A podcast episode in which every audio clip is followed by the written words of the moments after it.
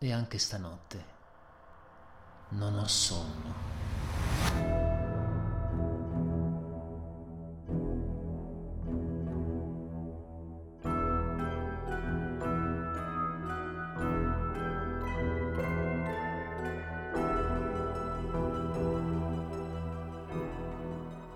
Quando scorro lo spaventoso catalogo dei miei peccati, stento a credere di essere la stessa creatura che un tempo si beava di sublimi e trascendenti visioni della bellezza e maestosità del bene. Ma è esattamente così. L'angelo caduto diviene un malefico diavolo, eppure persino quel nemico di Dio e dell'uomo ha nella sua desolazione dei compagni, mentre io sono solo.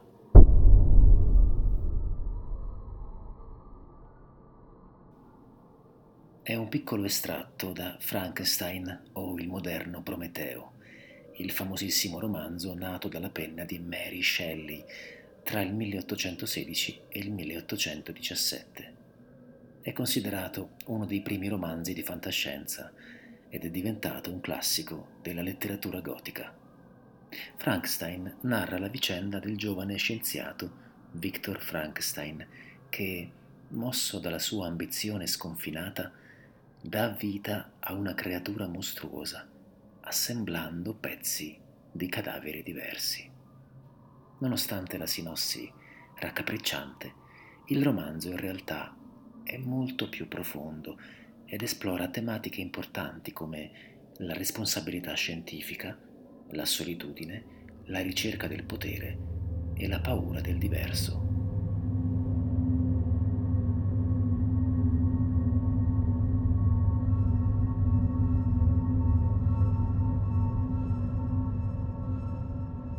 Molto curiosa la genesi dell'opera. La stessa Mary Shelley racconta di essersi trovata in vacanza in Svizzera, a Villa Diodati, assieme al marito Percy P. Shelley, a Lord Byron e al di lui segretario John Polidori.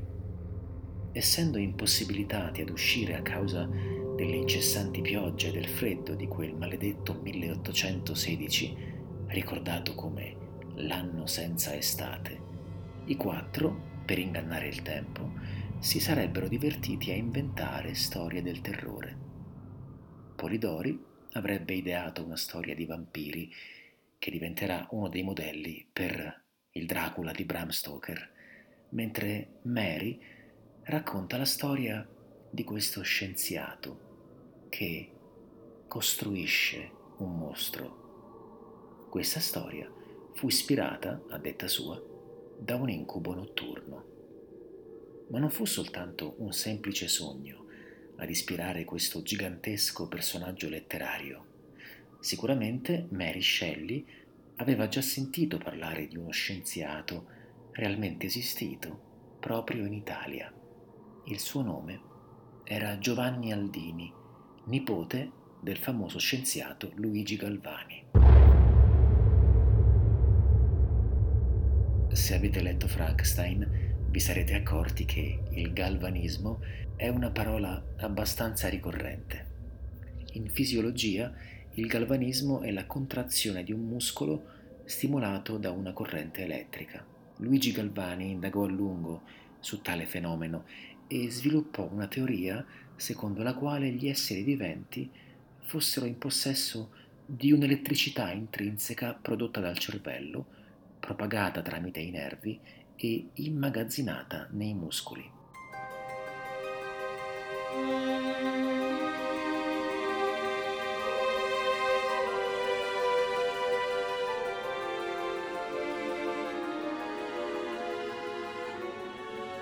Era il 1781 quando Luigi Galvani, nel suo laboratorio domestico, aveva preparato una rana con i nervi crurali e il midollo isolati, posta ad una certa distanza da una macchina elettrica. Durante lo scocco di una scintilla, uno dei suoi assistenti toccò per sbaglio con un bisturi il nervo crurale interno della rana e ci fu un'intensa contrazione dei muscoli delle zampe dell'animale. Galvani rimase impressionato da questo evento e decise di approfondire e tentare di spiegare questo fenomeno, che secondo lui era dovuto alla presenza di un fluido all'interno del corpo che egli chiamò elettricità animale e che interpretò come il soffio vitale che anima ogni essere vivente. Questo fluido vitale può essere attivato quando viene stimolato da una scarica elettrica esterna, anche dopo la morte. Questi, in poche parole, i risultati degli studi di Galvani che daranno l'avvio a una nuova branca della scienza, l'elettrofisiologia. Giovanni Aldini nacque nel 1762 e, ancora bambino, forse assistette agli esperimenti dello zio e probabilmente reputò poco lungimirante il lavoro di ricerca sulle rane. Infatti, Aldini iniziò a portare alle estreme conseguenze le ipotesi di Galvani e tentò qualcosa di eccitante. Invece di continuare gli esperimenti sugli anfibi, provò a stimolare il sistema nervoso di animali decisamente più grandi. I macabri tentativi di Aldini presto iniziarono ad attirare folle numerose che accorrevano in massa ad assistere a spettacoli composti da cadaveri di pecore, maiali, buoi, di cui gli impulsi elettrici facevano scuotere le teste, roteare i bulbi oculari o muovere le lingue. E da lì il passo era breve. Perché non tentare tutto ciò sulle persone?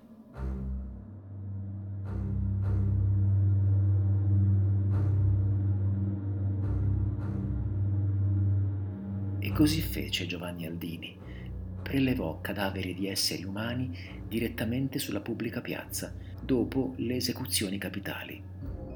Applicando poi degli elettrodi collegati ad una pila ad alto voltaggio, riuscì a compiere dei miracoli abbastanza inquietanti. Le teste mozzate subivano una contrazione dei muscoli facciali e persino l'apertura degli occhi, mentre i corpi decapitati muovevano gambe e braccia.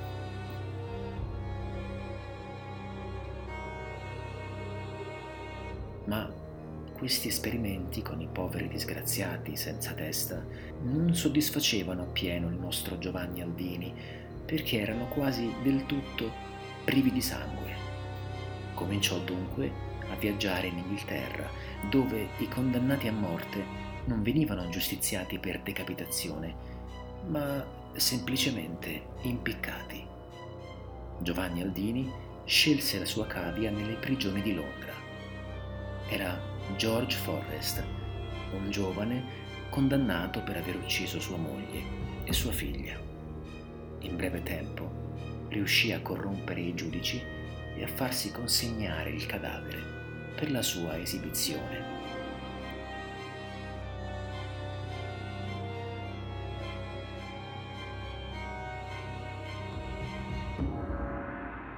macabro spettacolo si tenne al Royal College of Surgeons. Davanti a una schiera di spettatori curiosi e a giornalisti in cerca di scoop, il corpo di George Forrest sembrò far ritorno tra i vivi.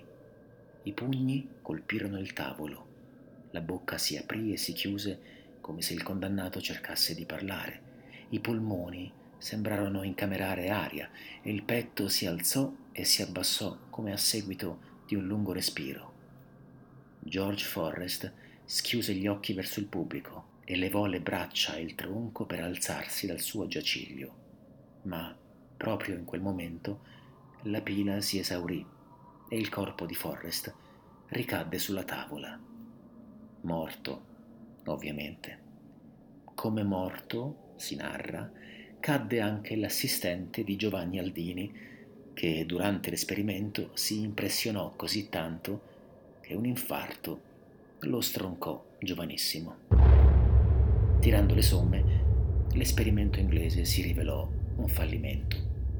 Il cadavere non aveva fatto altro che rispondere a scosse elettriche esterne che, per quanto potenti, nulla potevano sulla centralina elettrica del corpo, il cervello lo scienziato tornò in Italia ma non smise mai di studiare gli effetti dell'elettricità sui corpi e i suoi possibili usi in campo medico. Fu tra i fautori dell'elettroshock e a lui si devono le costruzioni di fari e impianti antincendio. Alla sua morte, avvenuta a Milano il 17 gennaio 1834, devolse tutta la sua ricchezza alla fondazione della Scuola di Scienze Naturali a Bologna, nella speranza che un giovane scienziato riprendesse in mano le sue ricerche per riuscire un giorno a resuscitare i morti.